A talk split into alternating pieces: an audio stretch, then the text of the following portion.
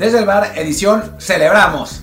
Celebramos que Diego Lainez le dio el triunfo a su equipo. Bueno, no el triunfo a su equipo, sino que jugó en el triunfo de su equipo. Lástima que... Lo sacaron al 55. Pero bueno, estaba escrito en el destino que hoy Diego Lainez iba a estar jugando e iba a dejar el partido a los 55 con su equipo ganando un gol por cero. Desafortunadamente el destino quiso que sea con el Braga en la Copa de la Liga y no con la selección mexicana ante Australia como debería ser. Pero ya fuera del, fuera del chiste, digo, qué bueno que, que es titular. Lamentablemente, pues Ricardo Horta está con la selección de Portugal, entonces por eso fue. Pero además estamos contentos, estamos contentos porque Estados Unidos perdió. Seamos absolutamente francos, la derrota de Estados Unidos además fue una derrota clara, contundente, sin no, nada de robos arbitrales, nada de vuelta de último minuto. Eh, Holanda le ganó con tranquilidad. Pero bueno, acabamos la introducción y luego decimos todo lo del partido, por favor. Ya, ya, hablaremos del partido, pero lo que voy es, no, no es que, no hay nada que reclamar, no hay nada que lloriquear, que lloriquear para los, los mexi, mexigringos, nada. Perdieron y ya está. Pero bueno, yo soy Martín del Palacio y me acompaña como siempre Luis Terrora. ¿Qué tal Martín? ¿Qué tal banda que nos acompaña? Como siempre, de entrada en Telegram, ahí en Desde el Bar Podcast y también en cualquier plataforma de podcast como Apple Podcasts, Google Podcasts, Spotify, Amazon Music y muchísimas más. Recuerden por favor suscribirse para que se enteren también de cuando juega Diego Lainez un partido de Copa de la Liga y nada más en Copa del Mundo, aunque ahí no fue él.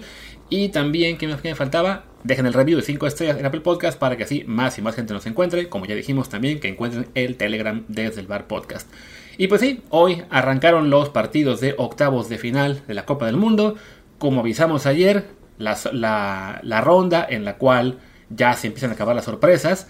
De hecho, yo diría que, así como en las fases de grupos es habitual que haya por lo menos una sorpresa importante o dos en cuanto a eliminados y varias en cuanto a marcadores, los octavos de final suelen ser la ronda más predecible de todas, en especial cuando se enfrentan eh, potencias y aspirantes o simplemente equipos que llegaron ahí de, de churro. Sí, bueno, ya lo habíamos, lo habíamos dicho en el programa pasado, que Normalmente los equipos más chicos no le ganan a los grandes. De hecho, los campeones del mundo jamás han perdido contra un equipo que no sea de UEFA o Argentina o Brasil. Entonces, pues era de esperarse, Holanda no es campeón del mundo, pero era esperarse, de esperarse que le ganara a Estados Unidos, ¿no? Yo pensaba que le iba a ganar 1-0, no pensé que fuera a ser tan claro, la verdad. Pensé que lo iba a sufrir más, pero porque yo, y creo que todos, cometí un error garrafal, que fue no tomar en cuenta a los entrenadores.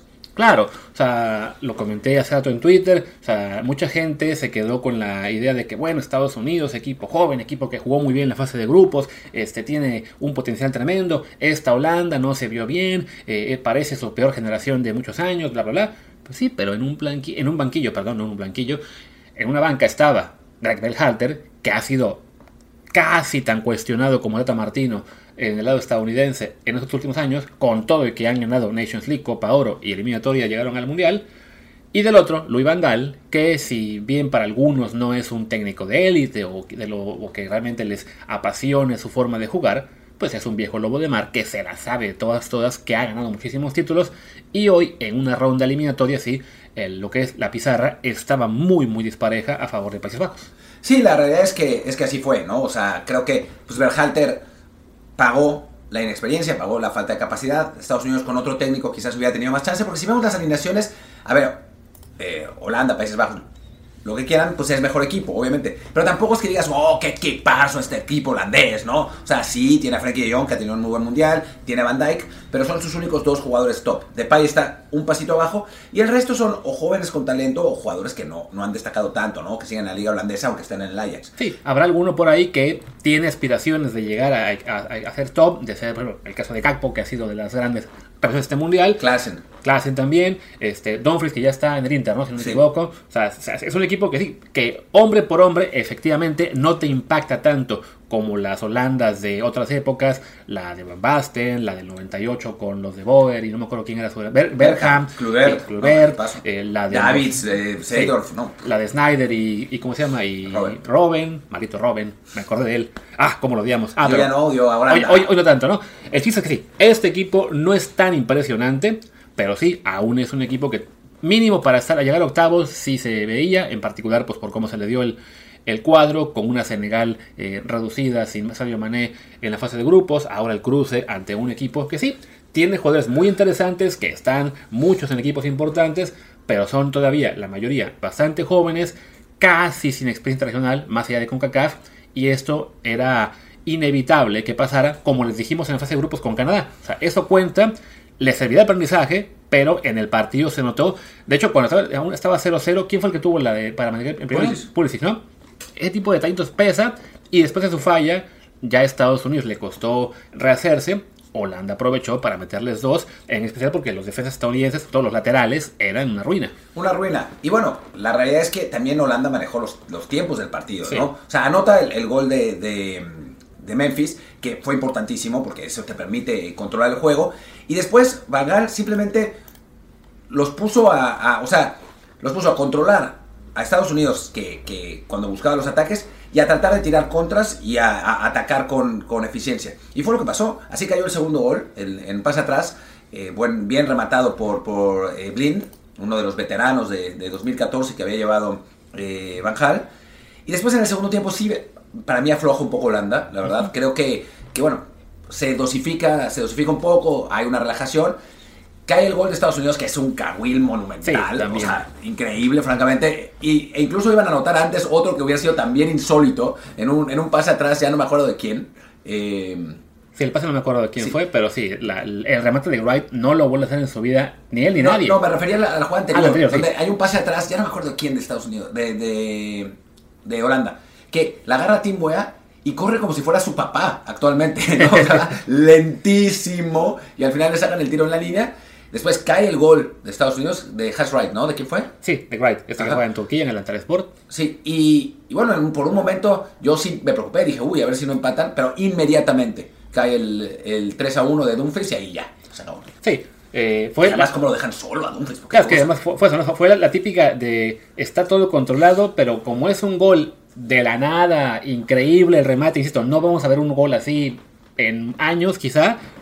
Y te da el temor, sobre todo, bueno, uno como fan mexicano que no quiere que gane Estados Unidos, por más que algunos me quieran decir, ay, pero es que son los vecinos, bueno, si crecen este minuto, no, somos rivales y así como ningún fan de Pumas quiere que gane el América o ninguno del Barça quiere que gane Madrid, pues ninguno de México quiere que gane Estados Unidos, pero bueno, me estoy desviando, el chiste es que marcan ese gol y dice, puta madre, aquí viene la reacción. Pero no, ahí de inmediato Holanda controla, estaba ya, insisto, ¿no? Estaban muy, muy perdidos los laterales estadounidenses y llega así el, el- el tercero, un servicio de Blind que ve, ve llegar solo a Dumfries por derecha, que así más concreta lo que fue un gran partido suyo, había él dado los pases para gol de los primeros dos, y ya con entradas uno, pues ya todo queda sentenciado, eh, una, una Holanda que no es la naranja mecánica, no, no, no la vamos a, ni mucho menos, ni mucho no la vamos a confundir con las mejores versiones de, de otros este, equipos holandeses, pero ya están en cuartos y cuartos de final ya es una ronda en la que por lo general las distancias entre selecciones eh, son, mucho más cortas, entonces todo puede pasar ya. O sea, la, la única que llegó a semifinales en 2000, que fue el 14. 14, ¿a quién le ganó en semis? A, a Brasil, ¿no? En- no, ¿a cuartos. finales o a la final dices? En cuartos. ¿En cuartos? No, Costa Ah, no, Rica. a Costa Rica. Ah, claro, no, me- me- me- fue la de 2010. 2010, ¿no? Sí, fue la de 2010 que le gana en Corsa a Brasil. Entonces, bueno, ese, era un partido que se esperaba que perdieran. Entonces, Aunque esa, esa Holanda era mejor equipo que este. sí. Ese Brasil era mejor que el rival que van a tener enfrente en este que la Argentina, pero no tenía Messi. Eso puede ser. En fin, pero, pero bueno, o sea, yo no apostaría, digo, no soy mucho a apostar tampoco, así que no apostaría en general. Iba a apostar por Estados Unidos y qué bueno que no lo hice, pero yo lo apostaría a que Holanda le gane a Argentina, pero no descarto que pueda hacerlo. Exacto. ¿no? O sea, creo que, que, es, que va a ser un partido parejo y además no hemos visto realmente, salvo en ese amistoso de Argentina contra, contra Italia, que para mí no cuenta, o sea, es un, es un amistoso que digan que es la finalísima, no sé qué cuánta chingadera, pero yo no hemos visto a Argentina jugar un partido oficial contra un rival top que no sea Brasil. Exacto. Y contra Brasil, pues ya sabemos que hay, que hay una carga psicológica muy importante, ¿no? Entonces, creo que este juego con Holanda, que no es un rival top, sí va a ser un mejor rival que cualquiera que haya enfrentado la selección argentina en los últimos cuatro años, salvo esa selección brasileña. Así es. Espérate, ¿cómo que ningún rival top? ¿Y Uruguay qué? La Uruguay de Bielsa. Ah, pero apenas va a llegar, ¿verdad? Maldita Que sea. lo de Bielsa parece que es fake news, ¿eh? Bendito sea Dios. Sí, Todavía sí, sí. Hay, esperanza. Hay esperanza de que sea Bielsa el técnico de México. Aunque yo sé que ahora mismo muchísima gente va a empujar que sea un mexicano. La bronca es encontrar ese mexicano. O sea, suena muy bonito decir, sí, sí, un técnico mexicano. Ok, ¿cuál? ¿Cuál? Dígame, O sea, dígame. Jimmy Lozano no, no- no ha dirigido un equipo mejor que el Necaxa. Y el Penacho Ambriz, del que nos ha hablado maravillas Jazz Corona, y lo respetamos muchísimo, eh, pues no viene de. Bueno, en fin, no viene de sus mejores partidos en la final. Exactamente. o sea, por decirlo de algún modo. Sí, no, y son básicamente los dos candidatos serios que hay. Tienen que ser esos. Es uno de ellos dos. Si no es mexicano y es de la Liga Mexicana, va a ser Almada, Almada. que a mí cada vez me, me gusta menos la idea. Por los temas de que sus equipos se acaban atando de él demasiado pronto y en cuatro años pues no va a llegar. No, y además la parte física, ¿no? Que, que Almada trabaja mucho el físico y con una selección no se puede. Sí, o sea, si, si la pierde trabajar de algún modo, entonces sí, porque esa, esa parte física es la que le ha costado muchísimo a México, pero bueno, fuera de eso, y ya también nos decimos mucho, la verdad es que sí está la cosa medio fea, ¿no? Me, me gusta más la idea de un técnico, eh, sea Belsa, sea, este, ¿cómo se llama? Roberto Martínez, sea Carlos. Pero si sea- me- nos, nos, nos dan a Simeone, yo firmo mañana. O sea, ahora o, mismo. O Luis Enrique si queda fuera el, Ah, no, bueno. el lunes o martes, no me acuerdo es, creo que es el lunes. Pero bueno, ya nos en- mucho este- en este programa, ya para cerrar este partido, bueno, Holanda decíamos, va a competir en, en cuartos de final y Estados Unidos, pues reconocer eso, ¿no? Que tuvo un mejor mundial que México, no por mucho, las circunstancias lo hacen ver como un este fracaso estrepitoso de uno y gran actuación del otro, aunque en la práctica, pues uno se va con dos goles a favor, tres en contra, el otro tres a favor, cuatro en contra, ambos perdieron por dos goles ante el rival top que enfrentaron. Simplemente, Ellos hicieron 5 puntos, nosotros 4. o sea, la- las circunstancias son este, pues las que son y ellos llegan más lejos. Y nos da, y, y- pero habían dicho eso, y que nos da mucho gusto que pierdan por ser el rival, pues sí, se reconoce. Este mundial, ellos acabaron mejor y su futuro pinta muchísimo mejor que el nuestro. Sí, aunque bueno, pues también hay que decir que puede querer decir cualquier cosa, ¿no? Sí. O sea, en, ahora justo preguntaba en Twitter hace, hace un par de horas, eh, ¿qué habría pensado la afición mexicana si la selección pierde en octavos de final, sin meter las manos, 3-1, digamos, contra un rival al que pensaban sorprender? Habrían dicho, no importa, nuestra generación dorada va, va a explotar en cuatro años, o estarían furiosos buscando culpables por todos lados. O sea, como en 2010. Exactamente, eso también lo dije. lo mismo que pasó en 2010, que teníamos allí Ovela, eh, Moreno, Efraín, Pablo Barrera, Chicharito, que venían súper jóvenes. Habíamos llegado a octavos de final, habíamos perdido con Argentina, además con un robo de partido, nos robaron ese juego. Y bueno, cuando terminó ese juego, quería, el pobre Ricardo Osorio no podía volver a México porque lo querían matar. O sea, el Vasco Aguirre se fue de México también por 10 años hasta que lo, llevó, lo llevó el Monterrey. O sea, sí, es esas percepciones diferentes en, en cuanto a resultados muy similares. Que sí habrá quien diga, pero es que México llevaba al Bofo Bautista, o es que estaba el conejo. Pe-". Ok, sí, no todo es igual, pero a fin de cuentas el resultado sí era eh, muy parecido, el mismo, 3-1 de hecho, y también las perspectivas a futuro eran bastante mejores. Sí, sabemos que la diferencia aquí entre esa camada joven de México y la perspectiva estadounidense, que bueno, de esa camada joven de México, al final fueron 5 o 6 en Europa, y en cambio de Estados Unidos van a estar 15 o 20. Pero por otro lado, nosotros esperábamos esa camada espectacular. 2000, a partir de 2007, ¿no? Porque también teníamos a Sí. Neri Castillo que estaba rompiéndola en Europa y tal, y en la Copa América. Pero, pero si lo pensamos, de esa camada, de todos esos jugadores que tanto nos ilusionaban, que se fueron a Europa y tarará, y las arañas, dos fueron titulares en 2014 en 2014. Y fueron Moreno y yo. Sí. El No, resto, Y Vela. Vela no fue. Ah, no, claro, sí, claro, claro. Bueno, Vela no fue. Fue en 18, claro. Claro, Vera no fue y Chicha fue, fue suplente. Era Exacto. suplente de, de. Entonces, también, es decir, que nada te garantiza nada dentro de cuatro años. ¿no? O sea, eso, eso creo que está claro. Insistimos. Ellos tienen la mano, eso está clarísimo. En cuanto a potencial la tienen. Y pero sobre todo nada por- te garantiza cosas. Y sobre todo porque los factores que le juegan en contra a México, muchos de ellos no existen en Estados Unidos. O sea, no tienen una liga con mercado interno tan poderoso que se vaya a, a regresar jugadores al- a la primera dificultad, ¿no? No tienen un público y una prensa tan tóxicas que al, que al primer desliz va a empezar a voltearse a sus jugadores, como fue el caso de Carlos Vela, por ejemplo, este y después con Gio, y después con Chicha, y, con, y después lo perdonaron a Chicha, o sea, y vaya, eso no, no esperamos que pase en Estados Unidos, simplemente porque bueno, el, el fútbol no atrae tal eh, entusiasmo, no atrae tantos reflectores. Pues, y además, este, pues, el hecho de que haya muchos dueños gringos en equipos europeos también les facilita quedarse allá, incluso si no es, por ejemplo, ahora tienen jugadores que en el Chelsea, en, estaba uno en el Barça, eh, en la Juventus, y me falta alguno en el Dortmund, yo Reina.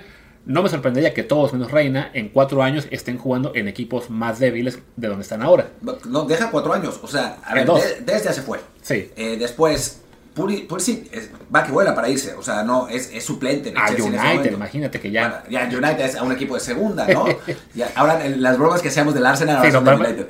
y, no, y después es probable que del United también caiga otro. no, pero bueno, Es, po- es posible, ¿no? Porque además en United nadie triunfa. Sí. Eh, McKennie seguramente se quedará, ¿no? Sí, sí, Para sí. mí ese, ese es el, el mejor de ellos. Eh, y bueno, Reina es el otro. El problema con Reina es que está lesionado todo el tiempo, ¿no? muy O sea, frágil, ¿no? O sea, es, es- es un caso de un delantero con gran talento, Eh, bueno, dentro, pieza ofensivo. Pero eso, las, las lesiones cuentan, te pueden fastidiar una carrera y él es un jugador que sí está batallando bastante en ese, en ese sentido. Yo me recuerdo un poco, no es todo igual, a lo que sufría Guardado, que también se rompía mucho de joven y ya poco a poco fue ganando fortaleza. Cambio de posición. Cambio de posición, cambio de características. Entonces, bueno, quizá para Gio llegará esa estabilidad más adelante. Pero sí, no hay ninguna garantía de que van a acabar siendo tan buenos como algunos esperan. Por ejemplo, yo hoy te puedo decir con el 99.999 certeza que no van a ser campeones del mundo. Pero sí, sus perspectivas son muy alentadoras. Sobre todo en comparación a nuestro equipo, que desafortunadamente, yo ayer o antier publicaba, ¿no? El, el tri que quiero ver y el que podríamos ver, y son básicamente los mismos jugadores, pero por un lado todos en Europa y por otro todos en México y Liga MX, ¿no? Entonces sí, esa puede ser la gran diferencia. Sí, no, absolutamente, ¿no? O sea, digamos que si nosotros tuviéramos nuestra generación 2010 y ellos tuvieran su generación actual, diríamos qué buen tiro nos vamos a echar de aquí en adelante. El problema es que nuestra generación 2026 está medio de terror, pero... Sobre todo con todo lo que fue el fiasco de la sub-20, que no vamos olímpicos, no, no vamos al mundial, los mexicoamericanos de esa franja de edad se lo van a pensar mucho más para irse con nosotros, salvo por el detalle eso que nos da esperanza, ¿no? De que hayan dejado fuera a Ricardo Pepe y a Paul Arriola y eso les puede abrir los ojos un poco en cuanto a, a ver, aquí todavía hay cierto trato distinto al México americano. No, además lo saben, ¿eh? Lo, saben. O sea, hay, hay, hay, experiencias. Digo, la gente se enoja cuando decimos esto en Twitter. Bueno, los, los mexigringos se enojan cuando decimos esto en Twitter, pero eso se sabe, ¿no? O sea, y los, mismos futbolistas se han quejado de, de ellos, los futbolistas latinos. Y tiene que ver con una parte de discriminación, pero también con una parte de que el vestidor en la selección de Estados Unidos es muy wasp. y eso pues no, no sienten identificados los jugadores mexicanos que van a las concentraciones de México, ponen su banda, todo el mundo les hace caso y les hace fiesta, ¿no? Entonces, pues es, distinto el asunto. Pero bueno, insistimos, ya para que quede muy claro que no se malinterprete, sí pensamos que Estados Unidos tiene factores a su favor en este momento, sí son mejores hoy un poquito que nosotros, eso no quita que nos dé muchísimo gusto que hayan perdido y creo que ya no queda mucho más que decir este partido, ¿no? Nada más, ya está. Hacemos una pequeña pausa, Volvemos a la pausa y aquí les confieso algo. Ya habíamos grabado todo el programa antes de que arrancara el Argentina-Australia. O sea, hicimos ya el segmento que ustedes escucharon de el Países Bajos Estados Unidos. Grabamos tres minutos hablando de lo que pensamos que iba a pasar en este partido, Argentina contra Australia, y después ya la previa que sí van a escuchar en cuanto acabe yo de hablar de este juego.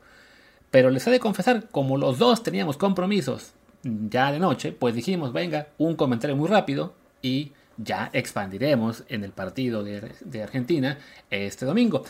El detalle es que el comentario rápido que grabamos daba por hecho que Argentina iba a ganar caminando, y si bien debió ganar caminando, porque fue muy superior en cuanto a generación de juego ofensivo y en cuanto a control de la pelota, de algún modo también se las ingeniaron para darle vida a Australia, para meterse en este juego de peloteo a cada rato y nunca matar el partido, y resulta que esto acaba con un 2 a 1, incluido un remate, ya olvidé de quién fue, que el Divo Martínez tuvo que parar en la prácticamente última jugada del partido para salvar la victoria argentina. Un 2 a 1 que no nos imaginamos. Vaya, a fin de cuentas, nunca estuvo en grave peligro Argentina de quedar eliminada, pero por poquito se van al tiempo extra, lo cual era algo que definitivamente no esperábamos.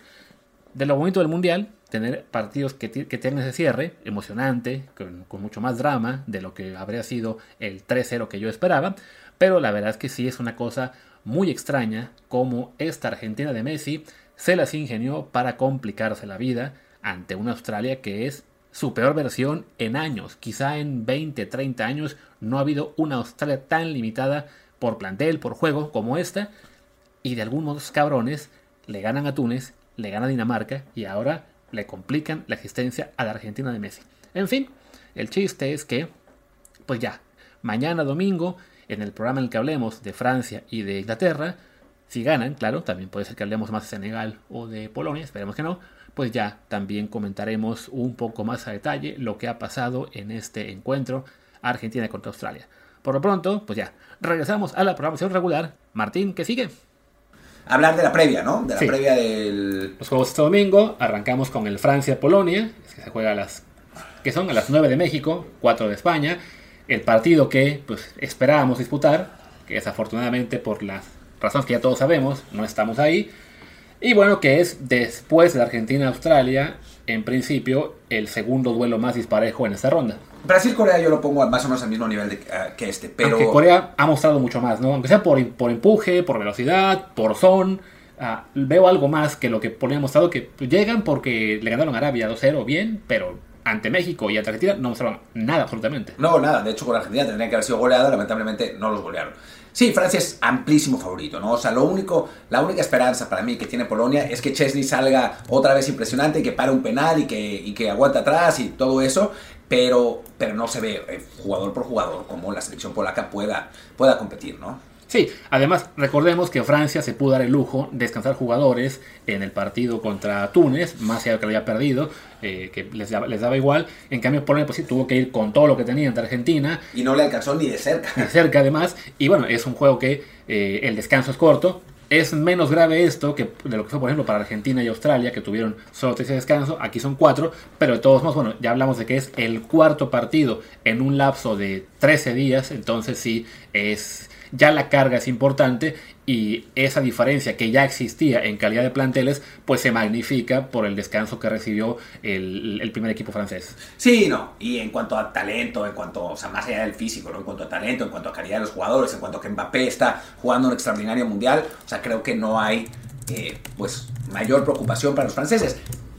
Dicho esto, capaz si gana Polonia y nos, nos comemos nuestras palabras, pero en principio, fuera de algunos errores puntuales, como en el caso de Luis Dinamarca, en el caso mío que Irán no lo iban a golear, creo que hemos estado bastante acertados en el Sí. mundial, ¿no? Pusimos como sorpresas a Japón y a Marruecos, ahí están, los dos. Digo, no esperábamos que Corea eliminara a Uruguay, creo que ese es el, La otra que está. la otra que, pero bueno, creo que nadie. Sí, que además con con Uruguay sí nos faltó quizá concebir con más seriedad ese riesgo de que equipo avejentado se quedara fuera, ¿no? O sea, no los veíamos tan eh, frágiles como, como era el caso de Bélgica o el caso nuestro propio, eh, pero, eh, nuestro propio, qué raro suena eso, pero bueno, al menos este sí se había hecho la punta de que no era el mismo Uruguay de antes, si bien sí habíamos sido optimistas que bueno, si rompemos el grupo aquí, se puede dar un, un camino para que lleguen lejos, al final ese camino lo, lo tendrá Portugal, ¿no? Y si en este caso, eh, como decíamos, ¿no? ya esta ronda ya es bastante más predecible, sobre todo cuando queda, como fue en este caso, siete duelos de potencias históricas contra equipos aspirantes, ¿no? Ha habido otras Copas del Mundo, la anterior, la de 2010, en la que hay un poquito más de mezcla de, rivales y hay, no sé, un Alemania-Inglaterra en, en la octavos, un Francia-Argentina, un Uruguay-Portugal, entonces que a su vez nos permite tener dos o tres juegos de rivales eh, medianos. En este caso son siete potencias y únicamente el Japón-Croacia que da algo más de margen de, pues para el pronóstico por lo menos. Sí, bueno, y ya, ya platicaremos ese partido cuando, cuando corresponda, porque no es este el caso. Eh, creo que, que aquí, pues sí, por lo menos de los dos partidos de mañana, el Francia-Polonia y el Inglaterra-Senegal, este es el más disparejo, ¿no? O sea, que no, no veo cómo. Sí, Sinceramente no lo veo. Aquí ya encontré lo que serían las posibles alineaciones, al menos que nos reportan desde prensa de Francia y de Polonia. La, de- la de Francia se te vas hombre por hombre y salvo la portería, bueno, el, y el 9, porque es Lewandowski contra Giroud. Bueno, y en principio salvo la portería por cómo han jugado en el Mundial, porque además a Lloris ni siquiera le han llegado. Eso sí. Pero si hablas por nombre, seguramente Lloris hoy es mejor que Chesney. Sí, podría ser. Tío, también reconozco que a Martín le gana su sentimiento Tottenham, entonces es, pero está parejo, Pero digamos. bueno, Chesney, o sea, Chesney ya no es el que era Claro. cuando, en principio, ¿no? En el Mundial estaba muy bien. Sí, hablar, muy bien, ha sido el mejor portero del Mundial. Pero digamos que si uno habla por nombres, antes del Mundial hubiéramos dicho que Lloris era mejor. Sí, no. Y algo te vas nuevo. Pavar, Varane, Konaté y Teo Hernández contra Cash, Glick, Kiwior y Berezinski, pues Sí, ¿no? de estos de Polonia ni sé cómo se pronuncian dos de ellos. Y luego en el medio campo tienes a Chouameni, Rabiot y bueno, son solo dos porque luego es el otros tres contra eh, Zielinski, Bielik, Krychowa, Frankowski, contra Mbappé, Dembélé, Griezmann. O sea, sí, Solo sí. Lewandowski sí, Sí. lleva de calle a Giroud. a Giroud. Y mira que Giroud en Copa del Mundo está cumpliendo con- como está bien, o sea, sin, sin, sin que sea él, digamos, el, el criticado como, no sé, Lukaku, por ejemplo, en, en Bélgica, ¿no? Bueno, él era el criticado la- el, Antes, el ya. Mundial pasado por no meter gol, pero Francia seguía ganando. Ahora ya metió uno, ¿no? Ya lleva mejor que esa dos, Dos, ya, pues esta. está facilito, ¿no? Y bueno, es decir que en este la previsión que tenemos es que gana Francia con relativa comodidad, si bien no espero que golee por el hecho de que es un equipo polaco muy defensivo, ¿no? Aunque Argentina pudo haber goleado, a pesar de la defensivez de, de Polonia, Argentina les pudo haber metido seis, francamente. Pero no quisieron porque maldito Canelo Álvarez amenazó a Messi. No, la verdad, yo voy a decir algo, eso lo tendría que haber tuiteado, pero no lo hice. Yo, la- esta selección argentina, que no tenía muchas ganas de que ganara, ahora me, o sea, la apoyo más porque dieron todo contra Polonia. O sea, iban 2-0 y seguían atacando, y seguían Sí. buscando, seguían- o sea, no fue la típica canchereza argentina que se pusieron a tocar atrás, no, siguieron, siguieron. Eh, sacó dos buenísimas que lo quiero matar. Después Lautaro se comió una que también es para matarlo, que lo tiró, la tiró por fuera del poste. O sea, Argentina siguió, siguió, siguió. Messi quería su gol. O sea, la verdad es que sí lo intentaron y se les agradece, ¿no? Porque no sé si México hubiera hecho lo mismo. Como ya alguna vez antes contra Estados Unidos lo hicimos, ¿no? Hay que reconocer eso.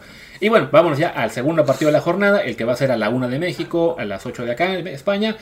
Inglaterra-Senegal, un duelo que se nos antojaba mucho desde antes de que arrancara el Mundial, que con Sadio Mané quizás sería ahí también el que tendría algo, algo de margen de, de error en cuanto a quién va a ganar, pero sin Sadio creo yo que es mucho Inglaterra para ese Senegal. Sí, la verdad es que sí. Digo, contra Estados Unidos no jugó muy bien, pero yo insisto que creo que tiene que ver con el estilo de ambos equipos, que a Inglaterra se le indigesta, y que Inglaterra no tenía realmente ninguna, después de haber goleado a Irán, no tenía ninguna eh, obligación de ganar. Sabía que con el empate, ganándole a Gales, que era un equipo más débil en el, en el último partido, y además era un equipo al que le ganan siempre, eh, no, no iba a necesitar de mayor eh, aspaviento, y lo hizo, ¿no? O sea, es un equipo, Inglaterra metió nueve goles en la primera ronda, y eso que se fue en cero en un partido. Así que sí, creo que tiene una buena posibilidad, aunque creo que Senegal se la va a hacer complicada por el físico, ¿no? Un equipo tan físico, tan rápido, tan intenso, creo que le puede costar más a, Inglaterra, aunque al final de cuentas la diferencia en calidad sí es grande, ¿no? Sí, Inglaterra ante Estados Unidos creo que sí fue una cuestión de man- manejo de partido, de situación, o sea, de, de saber, ok, estamos 0-0 con este marcador, básicamente ya estamos dentro, si arriesgamos de más, si perdemos, se complica la vida todo para el siguiente, ok, vamos a controlar y ya, pero sí creo que pudo haber dado más si hubiera querido en ese partido, ya después ante Gales se dieron gusto con mucha facilidad, y ahora sí, Senegal, eh, una- un equipo que tuvo un buen desempeño en la fase de grupos, que contra Países Bajos mereció un poquito más que ese que fue 0-2, ¿no? El que se llevaron Sí. en contra, y ya después a Qatar le ganaron con mucha facilidad, y al Ecuador, que se suponía les podía eh, hacer más partido, sí mostraron que, que tenían, tenían una, marcha más, o sea, sí, era un equipo que cuando lo necesitó, fue superior a Ecuador y, ganó merecidamente. Ahora la bronca es que se enfrentan al rival más duro que les ha tocado en esta Copa del Mundo, al equipo que vemos casi como favorito en este lado del cuadro, y no va a ser nada fácil porque eso, sin su figura, más allá de que quién es el que está jugando muy bien en este mundial, ah, no, porque Kudus era el de Ghana. De, de ellos, ¿quién es el senegalés que está brillando? Se me fue un nombre ahorita. Porque no, veo el 11 y no, no, se me, no se me prende el foco. Em, O quizás no es ninguno, pero según yo también había un senegalés que Sí, estaba según, según yo han estado jugando bastante parejo. O sea, Sí. no, no, no he identificado realmente una estrella. Déjame ver si, Quizás Sara. si, No- si vemos, si vemos los goles. Sí, son, me- son me- ya, son ya tantos partidos en Copa del Mundo que todo se, se mezcla. Y solo que, bueno, que, que hacemos este, este podcast básicamente de memoria, no somos muy de preparar con 50 datos este, cada, par- cada, cada episodio. Entonces, ahora mismo, Es que han metido goles, o sea, por lo que veo, puros jugadores distintos. Sí. Hay cinco goles de cinco jugadores distintos. Sí, no sé a qué te refieres. O sea, Ismail Azar es su jugador más importante, Sí. digamos, pero tampoco me ha parecido que haya destacado por encima del resto. No sé, no es como eh, Mohamed Kudus en, en En Ghana, Ghana, ¿no? que Que, sí. Sí eh, fue, fue lejos el mejor jugador, o como Abubakar de, de Camerún, ¿no? Que metió tres goles y le dio el triunfo contra Brasil. y se echó En- una roja. en- en Y la roja después, ¿no? Pero bueno. Eh, Y con en- Senegal eso, ¿no? Ha sido Sí, un, no un- un muy, muy parejito al que sí, Sadio Mané le podía dar ese, ese punto extra que le hiciera más peligroso. Digo, sería divertido que Senegal eh, consiga la victoria. Por favor, para mí me encantaría. O Ah, sea, porque además los ingleses son pesadísimos. Sí, no, no, la verdad es que estaría bueno, muy bien. Esperamos que este podcast no lo escuchen nuestros jefes. O Ben Hayward. O Ben Hayward también. Bueno, pero Ben no nos puede correr. Los jefes No. sí. Ah, tampoco nos correrían. Además, la, la empresa es holandesa y están contentos. Así Eso que. sí, y ya somos amigos de nuevo. Así que perfecto. Pues nada, pronóstico, creo que gana. Yo dije que creo que creo que 2 a 1. Yo puse 3 a 2. Por ahí andaba la cosa. Entonces, pero bueno, puede ser de los dos juegos de mañana el, el más entretenido. Y por suerte es a las 8, ¿no? Es en, en prime time. Exacto. Ah, no, es pésima, es pésima noticia para mí, maldita sea. Tengo que narrar NFL. Y bueno, y, y en México es a la 1 de la tarde. Y, y solo va por Sky Sports. Y nada más por Sky Sports. Esperemos que haya forma de echarle la mano a la gente para que no solamente Sky Sports les pase partido. Ya después, eso ahí les. Vayan, un vayan, vayan a Telegram y- que- No, no, no. Entren a nuestro Telegram desde el bar, donde vamos a poner minuto a minuto lo que esté pasando en el partido. Vamos a, a escribirlo. Exactamente, desde el Bar Podcast. Y bueno, pues ya, cerremos este episodio porque, eh, porque ya, llevamos ya aquí media hora. Así que yo soy Luis Herrera, mi Twitter es arroba luisrha. Yo soy Martín del Palacio, mi Twitter es arroba martín de ELP y el del podcast es desde el bar pod, el Telegram desde el bar podcast. Muchas gracias y pues nos vemos mañana. Chao.